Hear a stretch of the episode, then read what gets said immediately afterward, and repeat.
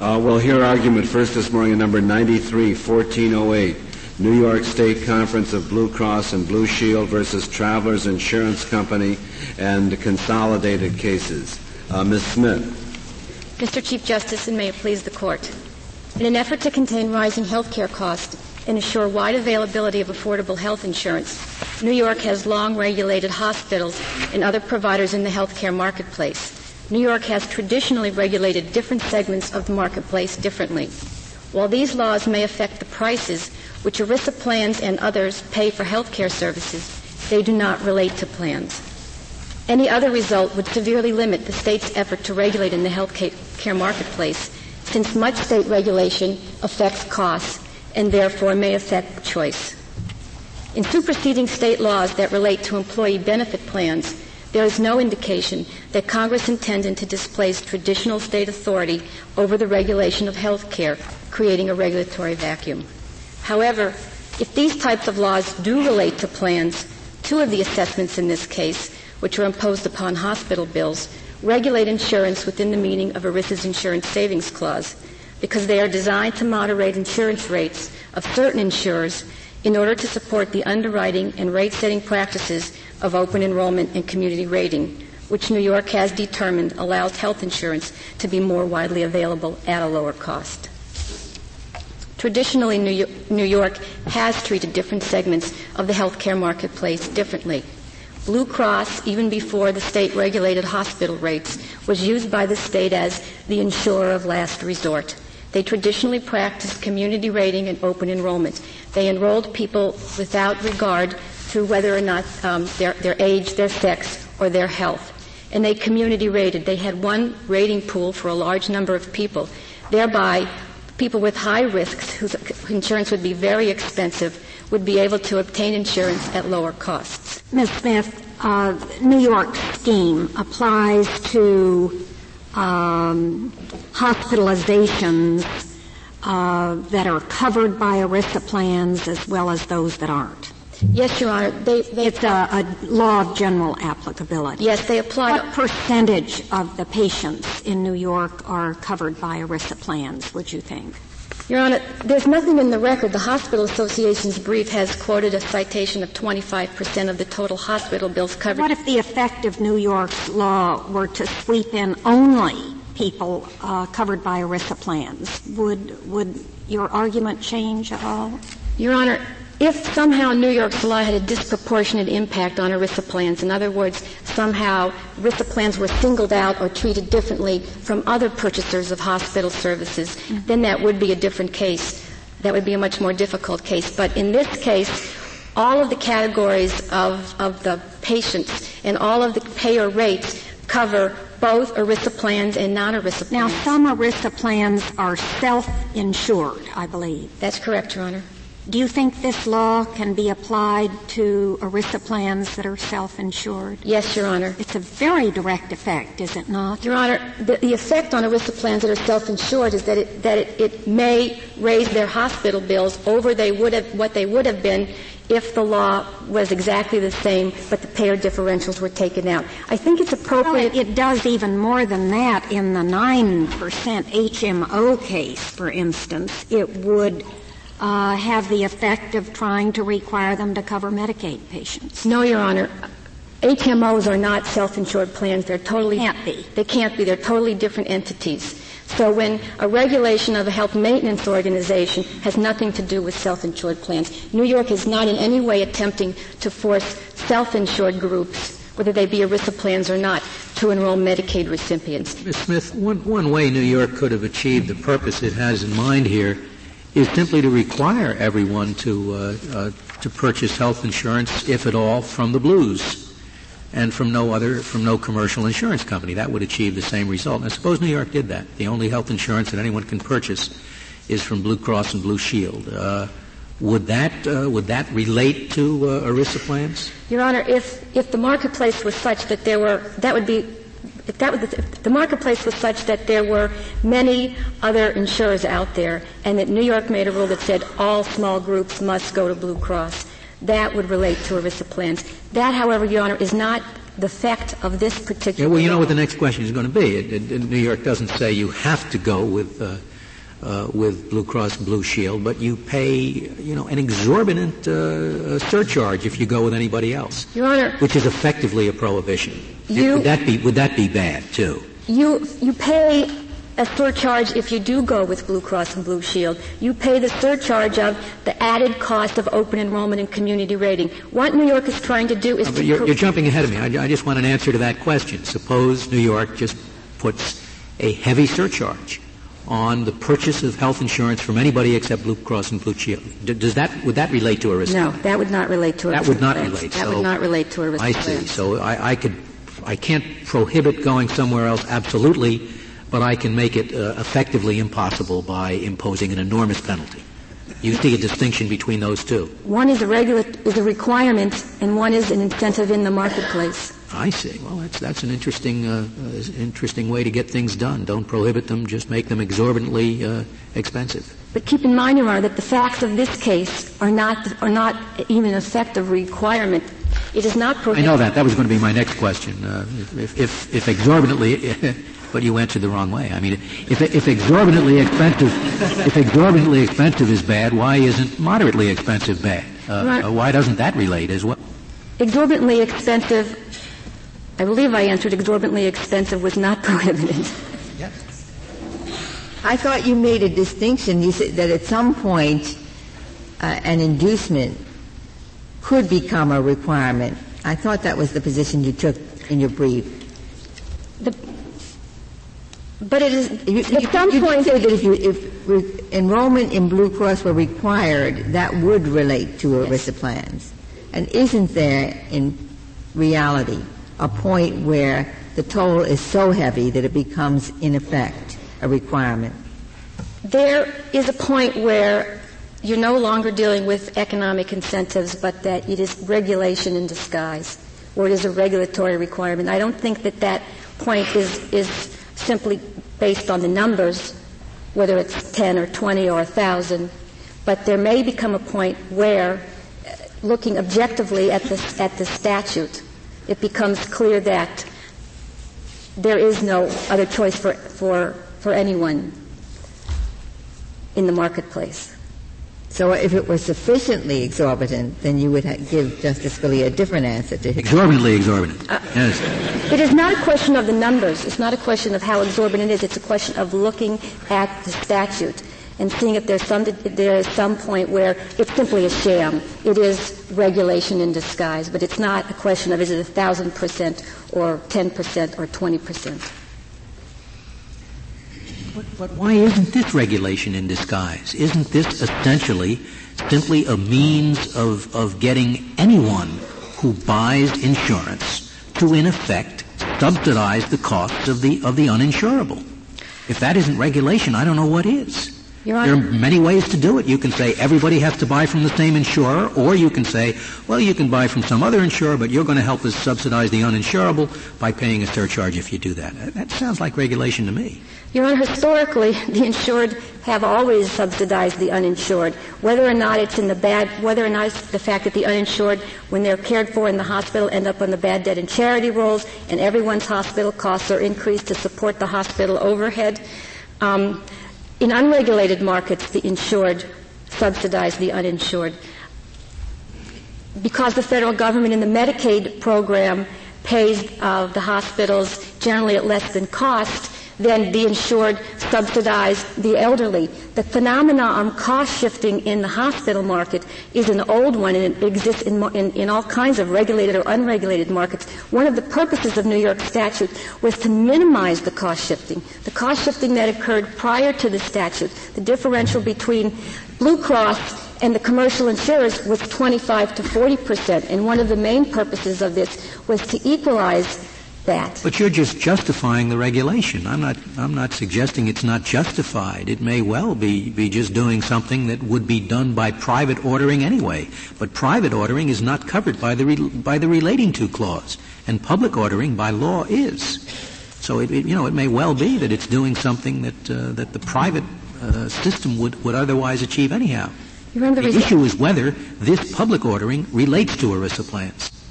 The The result of that would be the displacement of all hospital rate regulation because all hospital rate regulation has in their components some, whether it's cost shifting for the uninsured or, or, or cost shifting for other patients. In New York's regulatory system, which is not challenged here, for instance, besides the bad debt and charity component, which one could consider to be cost shifting, there's a component um, that for excess malpractice, which could be considered to be cost shifting to protect doctors who have committed malpractice. There's a component for, an initi- for rural initiatives, which would be considered cost shifting from to hospitals where there are to rural hospitals. So if the result is that New York may not cost shift in any manner, then it's going to be very difficult for New York to regulate in the hospital area. It'll be difficult for any state to regulate in this area. So suppose that you take the facts in uh, Metropolitan and Shaw, um, pregnancy benefits and um, mental health. Mm-hmm. Uh, suppose New York uh, had a very substantial, very heavy surcharge on plans that did not cover uh, pregnancy benefits or did not cover mental health.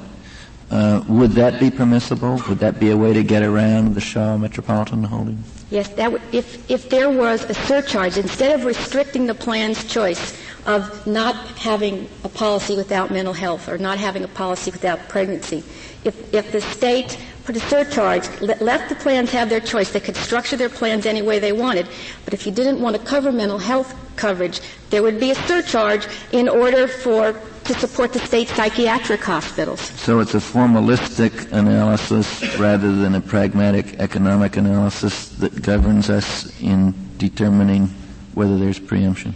What governs you is the purpose of ERISA preemption, which is to provide that plans may be able to choose on a multi-state basis their structure and administration, so long as the state is not dictating or restricting the choices they may place economic incentives when they regulate in the marketplace. So in order to de- determine whether or not the state is dictating the choice, we make a formalistic or juridical inquiry rather than a pragmatic economic inquiry.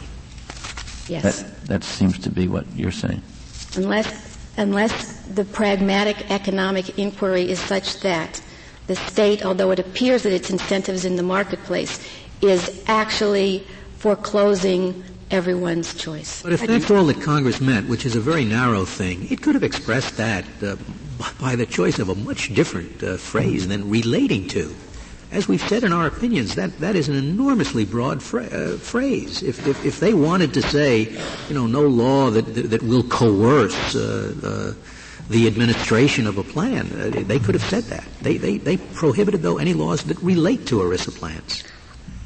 They did say that, Your Honor, in the legislative history. It is quite clear in the legislative history in describing the meaning of relate to that, the, that they, they were concerned with laws that impose requirements on plan structure and administration. Well, they, your position boils down to saying any law of general applicability which has only an indirect economic effect on ERISA plans is okay.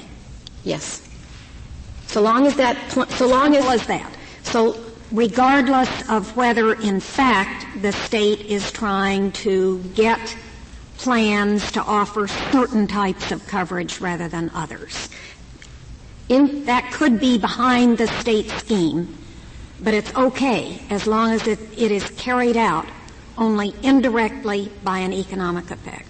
So long as it's regulating in the marketplace and it's treating everyone in the marketplace the same and it's not singling out plans for different treatment than any other consumer of health care. But don't you have an easier case uh, in a Shaw situation than you do in the hypothetical that Justice Kennedy gave you? I mean, in the Shaw situation, I, I don't mean you have an easier case, but in the, in the Shaw situation, the um, the effect of the regulation is to determine the subject matter of coverage. Yes. Uh, in this case, uh, what you're concerned with is simply what is paid for a given coverage, whether, uh, if, if indeed that coverage is written. Isn't this an easier case than Shaw? Yes, that is, Your Honor.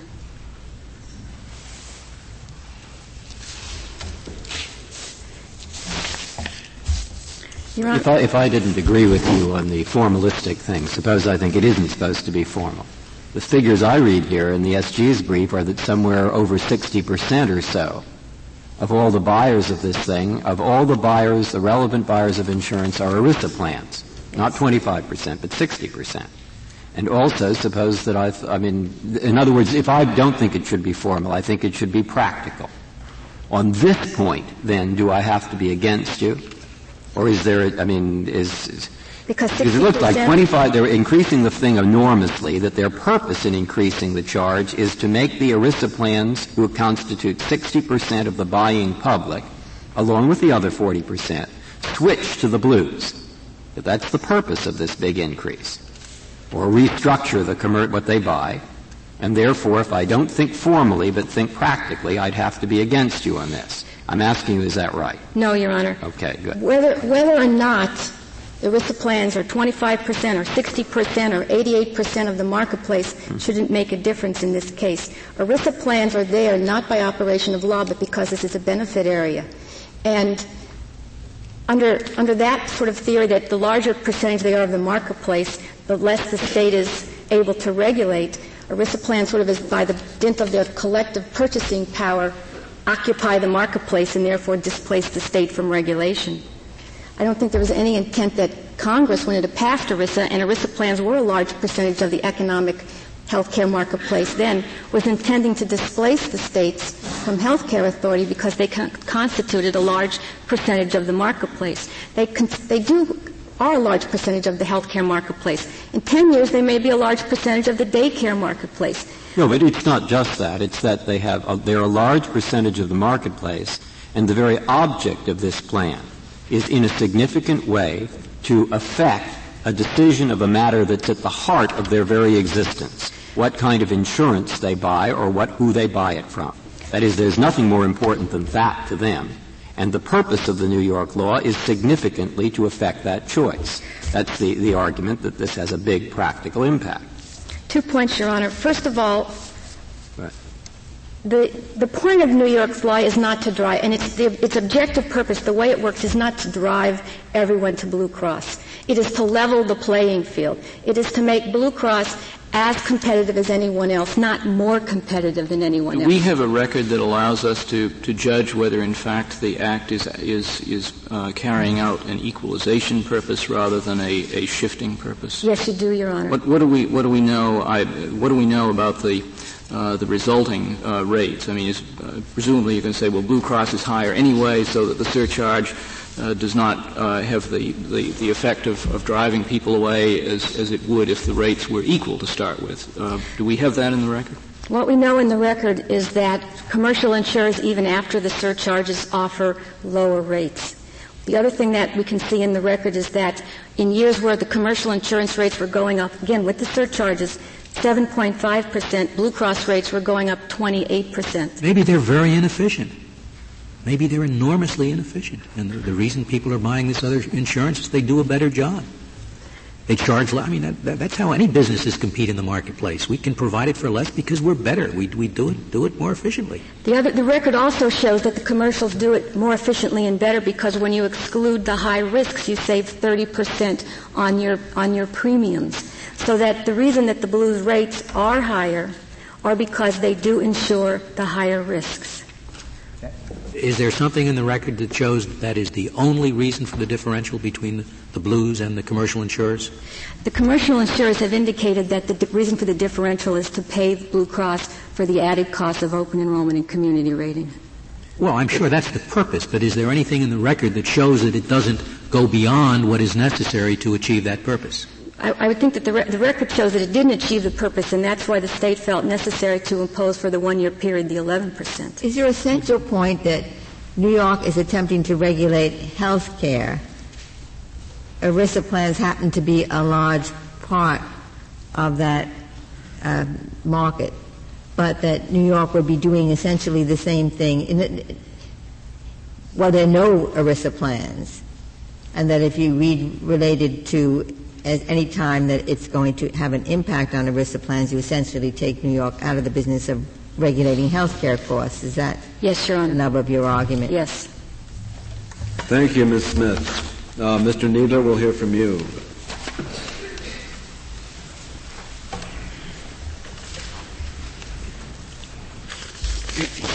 Mr. Chief Justice, and may it please the Court. This Court has stated on several occasions that ERISA preemption analysis must be guided by the respect for the separate spheres of governmental authority under our federalist system. ERISA, the ERISA preemption clause is designed to identify the separate sphere that is carved out in this context for federal law and not state law. In, in uh, Shaw, this court addressed extensively the background and the legislative history of the preemption clause, which shows that it was intended to preempt the field of benefit, employee benefit plan regulation and to prevent employee benefit plans from conflicting and inconsistent regulation. As a matter of both common sense and tradition, the field or sphere of benefit plans is distinct from the field or sphere of health care or related health insurance. This why, why, is that? I, can I question that? I, it, it, seems to me that, that perhaps the mo- certainly the most significant, and, and I would imagine the, uh, close to the most expensive portion of any employee benefit plan is health insurance. I mean, it is absolutely central to a ERISA yeah, plans. In the, in the sense that an employee, so in, in the sense that an employee benefit purchase purchases health insurance, there, there is a transaction between them, that, but that does not make the state law relate to the ERISA plan well, in the, re- in the relevant just that it happens to purchase it. It's that the purchasing of it is, is, is central to the whole function of, of, a, of a benefit plan. It, it is, but as, as, as we understand the, the, way the ERISA preemption clause operates, it is primarily designed to preserve for federal regulation the things that speak to ERISA plans themselves, their internal operations, their internal selection from among the choices that are made available to them under state law or the market. But it's not intended to reach outside that sphere and regulate the choices that are made available to what about Metropolitan Life? In, in, in, Metropolitan Life, that, that statute operated directly on the choice being made by the insurance plan, or the ERISA plan, when it purchased insurance. And so does this. It operates directly on the choice. It, if, it, if you pick one, in, one insurer, you pay more. If you pick the other, you pay less. No, in, in, in, our view, this, the effect here is both indirect and economic, and for that reason is not preempted. And so do you agree with co-counsel that uh, if the state had put a very, very heavy surcharge on plans that do not have pregnancy benefits or, uh, or, or mental health benefits, that that would have uh, been not preempted? I think I would raise a more difficult question for this reason, in that the, that, that the that the surcharge would be designed to affect the internal uh, operation of in, of insurance or coverage that plans and others offer. Well, why case, isn't this op- intended to operate the internal selection of which plan to to, to enroll in. But without regard to uh, choices of coverage, uh, without regard to uh, uh whether certain um, certain benefits will be covered at all, what it does is simply regulate. It would seem to me that this this would be a greater infringement on the uh, autonomous choice of the plan well, than the pregnancy benefit hypothetical. But uh, going back to a question that was asked earlier, whether whether a state law that required all uh, th- that, that basically reserved the health care market for Blue Cross, it is not evident that that would relate to plans. It would be saved by the insurance savings clause. But what it does is, is it is it constricts perhaps the choices available to the ERISA plan when it is going out into the market, but it does not reach in into the ERISA plan and dictate the choice or, or create uh, impermissible incentives for the, for the ERISA plan to choose among the options that are made available. Are you sure about that? Is, is it the case that every type of coverage that is offered by commercial insurers is also offered by the Blues? It, may it not be that, that if, if you want to get Blue Cross coverage, it has to be a certain type of it, coverage? It may, it may well be, but, but again, that impact is without, is irrespective uh, of the existence of ERISA plans, which is an important test for whether a law is one of general applicability. What, what, what the state regulation may well do, it, historically, Blue, Blue, Cross is distinct from HMO, is distinct from commercial insurance in those segments of the market. Blue Cross has a lot of ERISA plans, but the, the availability of those various options is important to ERISA plans, but it also is a variety of choices well, for about, others. What about a self-insured plan? There the effect is hardly indirect. Right, and uh, in, in, our view, uh, self-insured plans do, do present distinct questions for exactly that reason. And what should we do there, in your view? Well, in, in our view, uh, the court should remand, if, if, the court concludes that the statute does not relate as a general matter, the court should remand to the Court of Appeals because it's not clear whether the self-insured plans are, are included in the case. Mr. Kneedler, are, are the parties, and I, I take it the court when it writes the opinion, uh, thrust in different directions when they argue first that, that, it doesn't relate to insurance, and second that even if it does, it's saved by McCarran uh, by the uh, uh, insurance ex- insurance exemption? Well, we think respondents are, are, meet themselves coming and going on that because uh, everybody. Well, uh, we, we, think to, to, if the objection is that the that the state laws somehow have an impact on among plan choices, in other words, impact on insurance coverage, then, that, then to that extent, it, it, uh, it is a law regulating insurance within the meaning of the Insurance Savings Clause in our, in, in our view. But, but uh, in our view, you don't have to get to that point because it doesn't relate to, because that is, even though may, there may be a differential effect on different sorts of insurance coverage, it is still indirect and economic. And I would like to, if I could, tie that point to this court's uh, test for determining whether something relates to an ERISA plan, and that what this court has said is something relates to if it refers to or is, has a connection with. The Court of Appeals here said there was no reference to, so the question is whether there's a connection to. Connection means joined with or linked together. Under this scheme and its general application, there's no joining or linking of the hospitals whose rates the surcharges are attached to and the ERISA plans. In fact, there is a disconnect because in the general run of cases except for self-insured plans, there is an intermediary, the insurer, who stands between the ERISA plan that is furnishing coverage to its members and the hospital. But so, the impact is primarily felt by ERISA plans. That seems to be the theory of one um, one of the judges who has written in in these cases. Is that enough? No, impact impact on ERISA plans is not enough, particularly since the statute is one of general operation that that that operates with irrespective of ERISA plans. Each but one could read the, rela- the, words "relate to" to mean have an impact on, couldn't one? Perhaps, but but uh, uh, we think that in, in, Shaw, where the court looked to the dictionary definition, there is the, dictionary definition in total suggests a, a joining together a, and an association between the two. And again, we think an in, indirect market impact, which is, which is what the state regulation causes, really, really breaks the connection, and particularly when one goes back to the purpose which this court has emphasized of the, of the ERISA preemption clause, which is to preser- which is not to impose, impose conflicting regulations directly on the plan itself. So a plan perhaps operating interstate would, would be subject to different uh, plan structures or different uh, uh, choices internally imposed on it by state law. There's no, uh, no, nothing having the force of law that, that bumps up against an ERISA plan in this case. The impact is, is solely economic in terms of what the insurer intermediary may didn't, choose didn't to pass you say, on. in answer to the question that Justice Scalia asked Ms. Uh, Smith, um, that I thought you said in your brief that they could come a point where the toll was so exorbitant that you couldn't tell the difference between um, a requirement and an inducement, and in that case, you might say uh, it's preempted. Well, that would turn on, on whether the uh, whether if the if the state prohibited outright, it would be preempted, and uh, it, it's not clear that a law that required uh, that uh, preserved the insurance market for Blue Cross, for example, would relate to ERISA plans.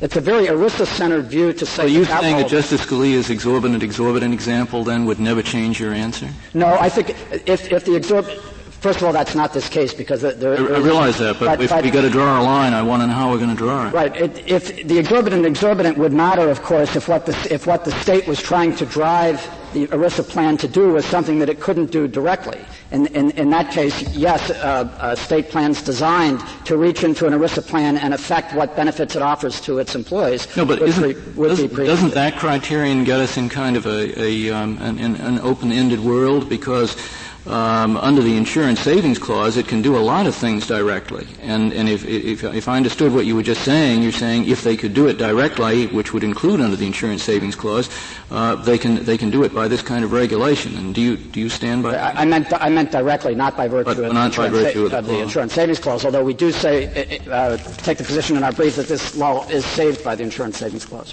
Thank you, Mr. Kneedler. Mr. Murphy. Mr. Chief Justice, and may it please the Court. When Congress enacted ERISA, it made a determination that ERISA plans, the type of benefits they offer, and the systems that an employer uses to d- deliver those benefits should be left to the decision of the employer. Congress, therefore, when it enacted ERISA's preemption clause, used a very broad formulation. The formulation being, does a state law relate to any ERISA plan? I think Justice Souter's exorbitant, exorbitant formulation would be a question that might have some interest and meaning in this case in the context of a regulating formulation. But Congress made the decision here not to preempt only those laws which regulate ERISA plans, which in my view any kind of an exorbitant, exorbitant surcharge would, but made determination to preempt any law which relates to an ERISA plan. The state's entire argument in this case comes down to the point that to fall within ERISA's relating to clause, a law has to restrict or dictate plan choice. In Morales, and I speak to Morales with some trepidation, realizing the court today issued another airline deregulation case, which I haven't had the chance to read. But in Morales, this court made it abundantly clear that under a relating to formulation, the test is not whether a law relates, excuse me, whether it dictates or restricts. It's whether the law has a connection with the thing that uh, the subject matter. Well, I suppose regulating uh, wage rates has has a remote connection. What what would your position be there? Uh, I'm sorry, regulating. I suppose the law regulating wage rates, which would affect hospital charges, would have that kind of a connection. Your Honor, in the end, what, what this court no, but you wouldn't argue in that case. Of course not. Preemption. And let me explain. how do you tell tell us how you want us to draw the line? Okay. In each case, what this court has to do is examine the nexus between the law at issue uh, and ERISA plans. If you're talking about the regulation of what a hospital pays for wage rates, what uh, it does with its medical waste, uh, what it does in terms of the licensing of its physicians, uh, what kinds of taxes the physicians pay on their income, you are dealing with things. How about the taxes imposed on the hospitals? Well, if on you're talking, gross receipts, if you're talking about the taxes on the benefits which an ERISA plan pays, then I believe you do have a relation to. I'm talking about a tax on the gross receipts of hospitals, which will include, in part, payments they receive uh, because of ERISA plans. ERISA, Section 514A preempts laws only insofar as they relate to ERISA plans. That law the tax, to the extent it was imposed on revenue paid by ERISA plans, would relate to plans, in my view. Okay, Mr. Murphy, would you go up? You were giving a series of examples, yes. and Justice Ginsburg added one to the series. But what is the kind of what is your general statement that distinguishes those examples from, from what we've got? My general statement is, with regard to those things, what the state is doing is they are regulating an upstream supplier of ERISA plans in a way which simply has an indirect impact on the plan. In this case, what they are doing is fundamentally different. What the state of New York is doing here is it is imposing an assessment on the amount a plan pays in hospital benefits, and it's making the amount of that assessment turn on the very plan, the very form the plan adopts to deliver its benefits. Under uh, subdivision 1, section 3 of ERISA, an ERISA plan is defined to be an arrangement through the purchase of insurance or otherwise by which an employer provides his employees with hospital care, among other benefits. The two essential characteristics of an ERISA plan are its delivery of hospital care through an arrangement, insurance or otherwise. And in this case, these statutes impose a surcharge on the very benefit, hospital care, which makes a plan a plan, and make the amount of that assessment turn on the fundamental decision of the plan as to how best to deliver its benefits. What we're dealing with here is simply a state which has decided to try to drive the conduct of ERISA plans by using a system of economic sanctions rather than direct regulation. According to New York, they're trying to um, regulate the availability of medic- medical care to patients, even high-risk patients, even Medicaid patients, and, the, and to control costs. Are we to say, to second guess that that was New York's purpose?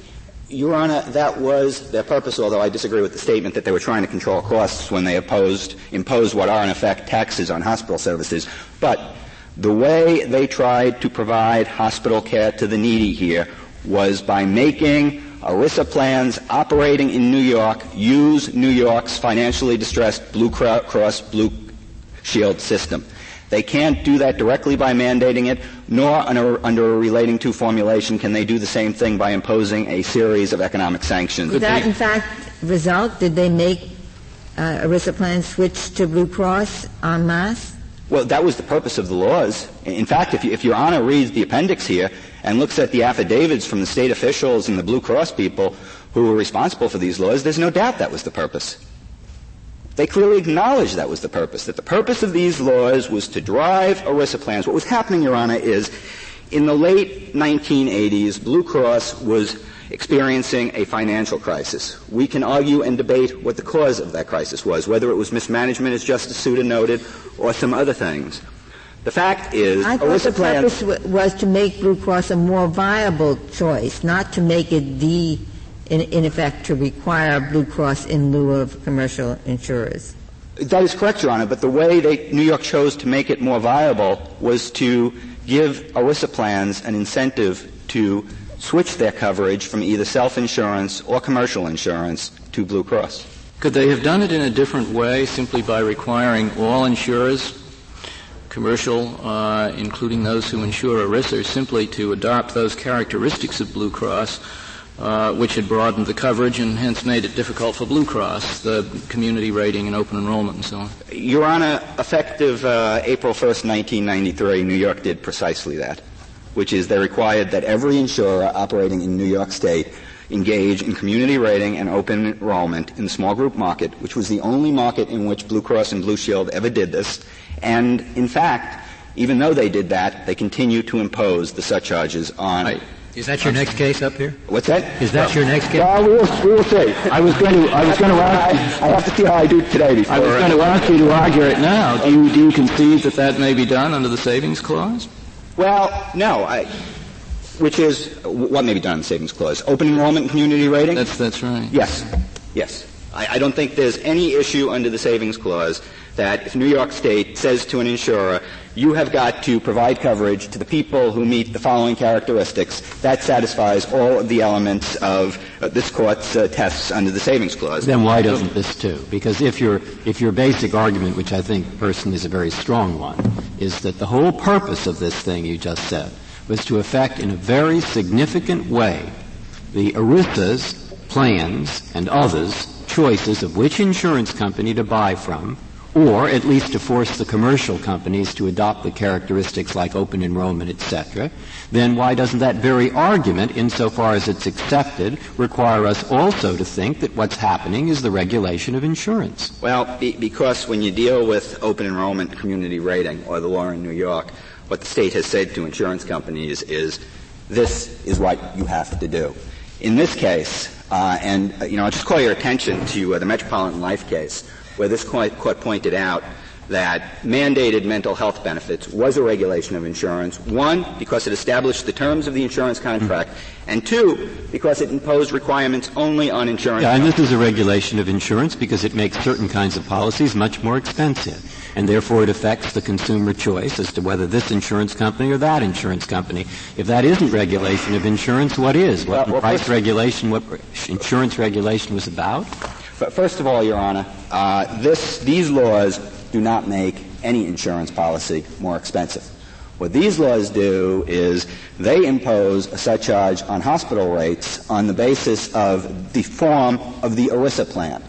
This court has repeatedly held in cases under the Savings Clause and under the McCarran-Ferguson Act that in order to regulate insurance, and let me emphasize that word, I, understand My what question point is, is. Basically, you're arguing that the reason it affects ERISA plans is because it will make certain policies a lot more expensive, and therefore they'll switch. And it affects insurance companies for the same reason. Exactly. But Why? the savings clause doesn't preserve laws which relate to insurance companies. It only preserves laws which regulate insurance companies. And this, these laws are not regulating insurance companies. They, companies. They don't po- impose a single requirement on any insurance company in the state of New York to do anything what these laws do, and if there's any doubt on that, let me just call your attention to page 10, footnote 10 of the state's reply brief, where the state concedes that the surcharge laws don't obligate any insurer to pay anything to any hospital. So you have to say that the, this law does not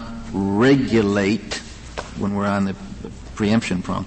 You have to say that this law does not regulate the conduct of ERISA plans.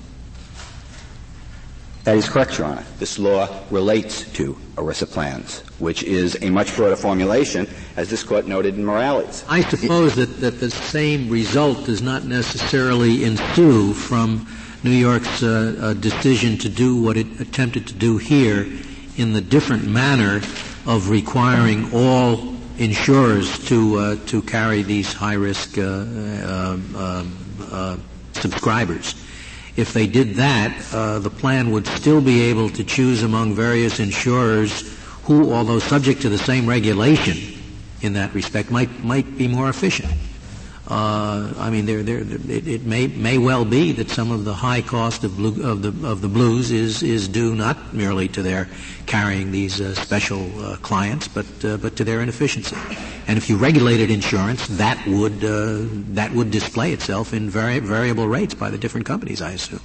I, I believe it would, and, and but again, Your Honor, what this court has made clear in its cases under both the ERISA Savings Clause and under the McCarran-Ferguson Act that the purpose of the exception we're dealing with here was not to make the state supreme in all matters relating to insurance companies.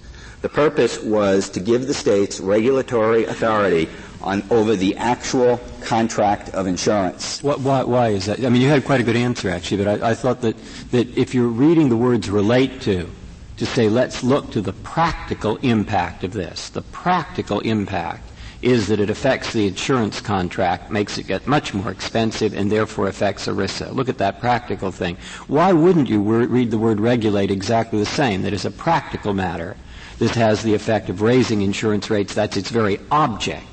Its very object, and therefore, for the same practical reason as to the one, you'd read the other. Now, what, what, why not? Well, first of all, Your Honor, you have to look at the plain meaning of the words Congress has used here. Mm-hmm. The, the term relate to means to refer or have a connection with.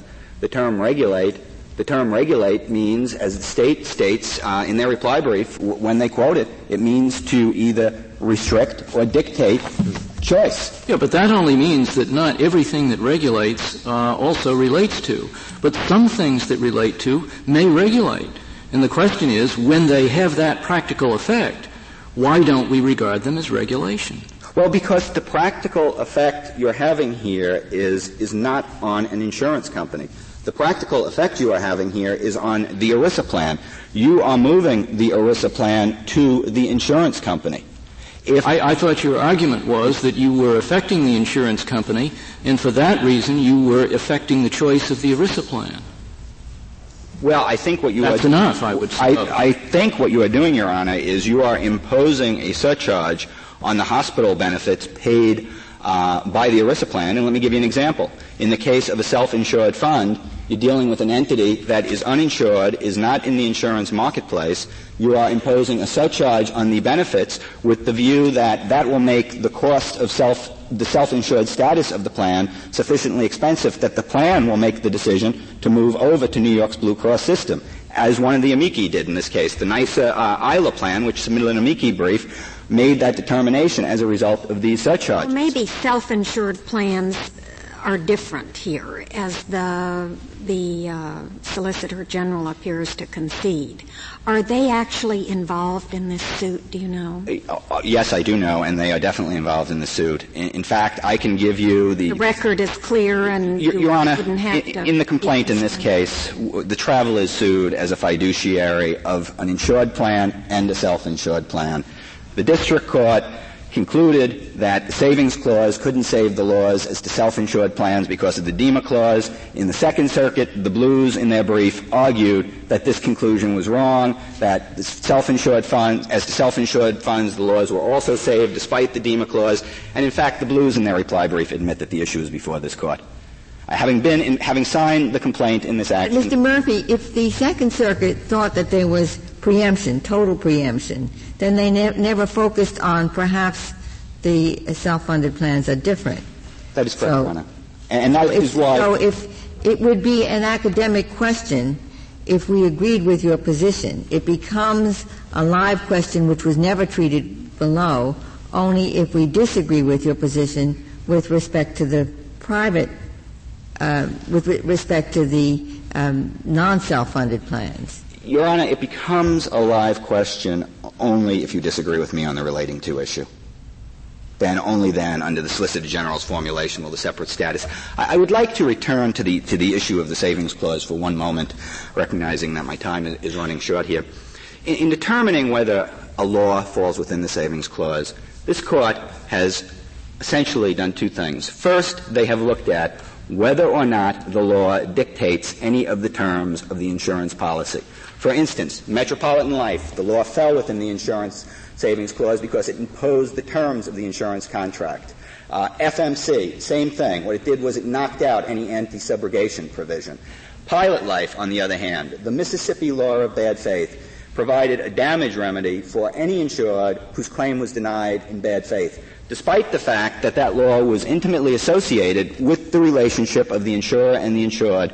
This court held it was not a regulation of insurance because it didn't actually set the terms of the contract. The, the other thing, and, and in response to the question you asked earlier, Justice Breyer, let, let me explain why the courts have focused on the contract of insurance. In 1869, this court decided a case versus Paul versus Virginia. In that case, it held that the insurance contract was a transaction outside of interstate commerce and couldn't be regulated by the federal government. In 1944, in the Southeast Underwriters case, this court overruled that decision and held the transaction, the transaction being the contract of insurance, was in commerce. In, in enacting the McCarran-Ferguson Act, all Congress wanted to do was to give back to the states their regulatory authority over the contract of insurance. And this court has repeatedly held in national securities and a number of other cases that the states do not have regulatory authority with regard to all matters affecting insurance companies. In fact, in Royal Drug, this court held that the relationship between the insurance company and the supplier of medical services, in that, in that case, pharmacies, was not within the business of insurance that was saved. And if you look at this case, what we're dealing with here are laws that govern the relationship yeah, between the hospital and the patient. They're even one step removed from Royal Drug. I, I see that formally, but at the heart of Southeastern Underwriters and the McCarran Act is the question of the price charged the customer. And so here you have a regulation designed directly to affect that, though at one remove. Why should the one remove make a difference? Well, Your Honor, again, because under ERISA's savings clause and the McCarran-Ferguson Act, what you are doing is you are making the states supreme with regard to the regulation of insurance. And again, in Royal Drug, and, and let me just emphasize this. When you say something is the business of insurance, it means not only that uh, the states it falls within ERISA's savings clause, and therefore, by that act, uh, states can regulate ERISA plans. It means that the conduct at issue is exempt from the antitrust laws, and it also means, under Section 2B of the McCarran-Ferguson Act, that any time there is a conflict between federal and state law, state law prevails. In other words, the normal rules of preemption are reversed. For all of those reasons, the savings clause has been construed narrowly. Uh, and again, I will just note, Your Honor, in Royal Drug, the practice at issue was completely about regulating the costs of an insurance company, what it paid for, uh, for under its pharmacy agreements, so that it could make insurance more available at a lower price. And this court held that the agreements were not the business of insurance because they w- did not dictate the terms of the insurance contract. Thank you very much, Your Honors. Thank you, Mr. Murphy. Uh, Mr. Eisland? Mr. Chief Justice, and may it please the Court, unlike the 13 and 11 percent surcharges, the 9 percent assessment that is imposed exclusively on HMOs and on the employee benefit plans they serve has nothing to do with New York State's hospital reimbursement system or the rates that are paid to hospitals. Thus, even if petitioners' concerns about the effect this case might have on the state's hospital reimbursement system were relevant to the issue of ERISA preemption, such concerns are clearly irrelevant to the issue of whether the 9% assessment is preempted. What is more, the state has conceded that the savings clause does not apply to the 9% assessment. Thus, the only question the court must address is whether the 9% assessment relates to employee benefit plans. Where the 9% assessment is similar to the 13 and 11% surcharges is that all three interfere with one of the most basic decisions an ERISA plan makes, namely how best to provide health care coverage to employee benefit plans. The 9% assessment interferes with this decision by imposing on HMOs, and only on HMOs, a penalty calculated at 9% of the cost of non-Medicaid inpatient care. Basically, what the statute requires is for the HMO to calculate all of its costs on inpatient hospital care, then Medicare and Medicaid get subtracted out, and what is left is multiplied by 9% and paid directly to the state outside the hospital reimbursement system. And that's different from the other surcharges. That is different from both other surcharges, both of which go to the hospitals. One is kept by the hospital, the 13, the 11 is cycled through the hospital back to the state. The exclusion of Medicaid is particular, particularly significant because that's the piece the state pays. So the state said, well, we'll take ourselves out, and basically once you do that calculation, all that's left are essentially ERISA plans. There may be a few individual subscribers but well in excess of 95% are employee benefit plans. In other words, the 9% assessment targets one form of health care coverage and increases its cost relative to other systems of coverage for reasons having nothing to do with the actual cost of the care provided. In the case of the 9% assessment, this interference is particularly egregious because of the unique relationship that employee benefit plans have with HMOs. When an employee benefit plan contracts with an HMO for health care coverage, it is purchasing a system of care that differs substantially from indemnity insurance. An HMO, by definition, is charged with maintaining the health of its members, not, simply, not simply indemnifying them for treatment that's provided after the member becomes ill and needs services. Thus, every HMO has a network of primary care physicians who have the responsibility for monitoring and maintaining the health of the members with a heavy emphasis on preventive care. That primary care network is integrated with specialists and hospitals, and the whole web of doctors, hospitals, and members are all subject to a range of rules that are intended to ensure that care is coordinated and delivered in the most efficient manner. Mr. Iselin, may, maybe I misperceive it, but isn't there a big difference between the first uh, what we heard from the commercial insurers that the the attempt to influence the ERISA plan's choice. Here, the effort is not to affect the ERISA plan's choice, but to get the HMOs to do something, to get the HMOs to service a larger number of Medicaid patients. Here. And if the HMOs respond that way, that's it. It's not a- attempting to get the ERISA plans to choose Blue Cross over Travelers, for example? Well, Your Honor, um, the purpose, the stated purpose of the statutes may be somewhat different, but the effect is identical because both sets of cases uh, have the state imposing surcharges that are interfering with the decisions ERISA plans want to make as to how best to provide health care. And one of the things, again, that, that the statute itself talks about is delivering hospital, medical, or surgical benefits through the purchase of insurance or otherwise. Now, surely the otherwise applies to self-insured, to HMOs, to other types of coverage that are different from insurance. That is a choice that is specifically identified in the statute, so that even if the state's purpose with the 9% may be somewhat different, the effect on ERISA plans remains the same.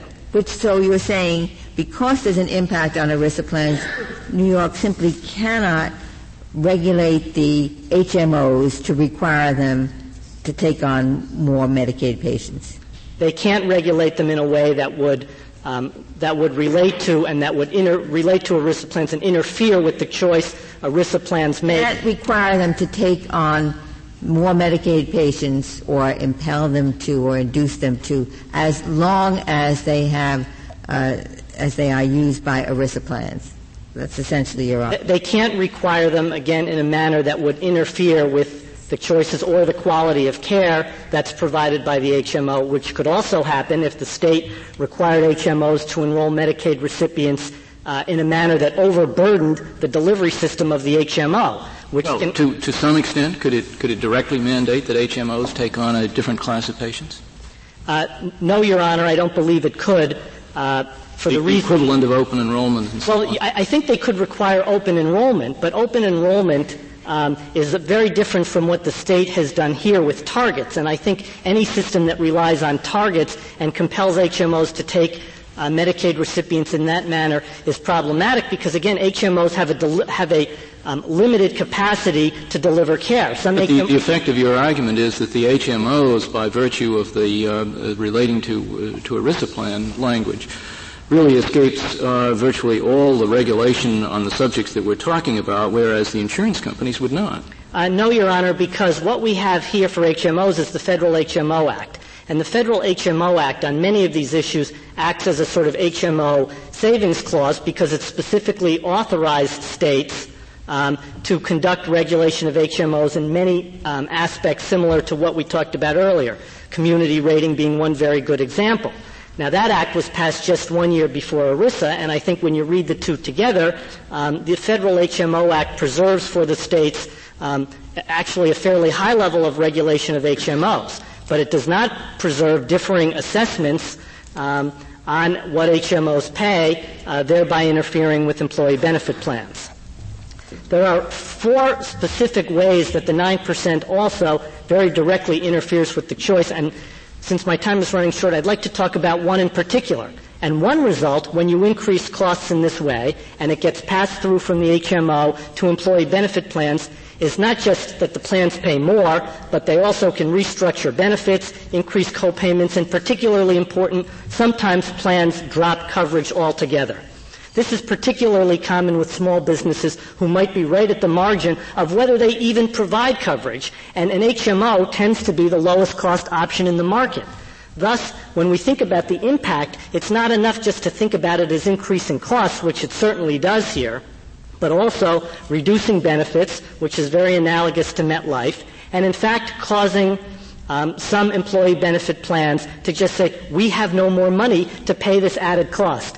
We can't increase our coinsurance or our co-payments because they're at the maximum. We can't strip away any more benefits because we're at the minimum level of benefits that we can provide through the HMO. The only choice we have left now is to discontinue coverage. And one of the ironic things of the state's position is that at the same time that it's trying to uh, increase coverage and is arguing for that as a justification for these assessments, the actions may have the exact opposite effect, which is to price some employee benefit plans, and particularly those of small business, right out of the market. Finally, I'd like to touch briefly on the Metropolitan Life case because, as some have noted, it's directly analogous here, particularly on the compelling versus uh, inducing point. And again, one of the options in Metropolitan Life, faced with having to uh, pay for the mental health benefit at issue, was uh, that, that plans had two choices. They could either move to self-insurance, which was uh, directly recognized in that decision, or they could uh, take this other option that I just described, which is to simply drop coverage. Um, the, the, law in metropolitan life, which the court uh, recognized related to employee benefit plans, was no more compulsory than the assessments at issue here. Plans still retained options, uh, and uh, they could have chosen to exercise those options just as ERISA plans here may have some theoretical options. Thank you, Mr. Eisler. The case is submitted.